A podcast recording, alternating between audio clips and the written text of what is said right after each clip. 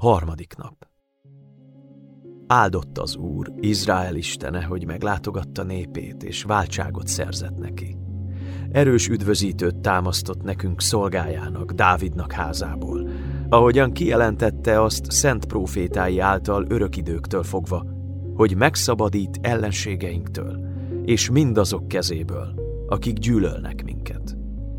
Lukács evangéliuma első fejezet, 68-tól a 71. versig.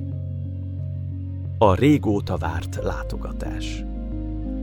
Figyeljünk meg két feltűnő dolgot Zakariásnak, Erzsébet férjének a Lukács 1.68.71-ben főjegyzett szavai között.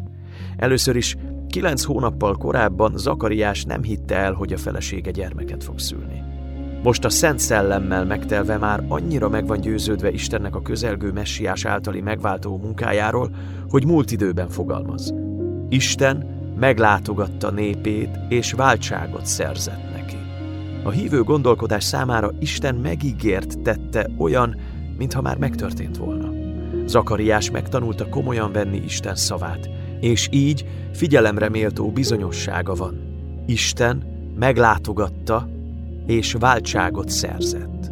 Lukács 1.68 Másodszor Jézus, a messiás eljövetele azt jelenti, hogy Isten meglátogatta világunkat, Izrael Istene látogatta meg népét és szerzett neki váltságot.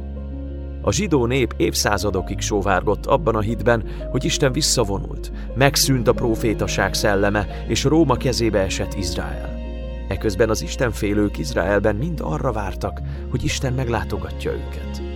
Lukács elmondja, hogy egy másik idős ember, a kegyes Simeon várta Izrael vigasztalását. Lukács 2.25 Az imádkozó Anna is várta Jeruzsálem megváltását. Lukács 2.38 A nagy várakozás napjai voltak ezek.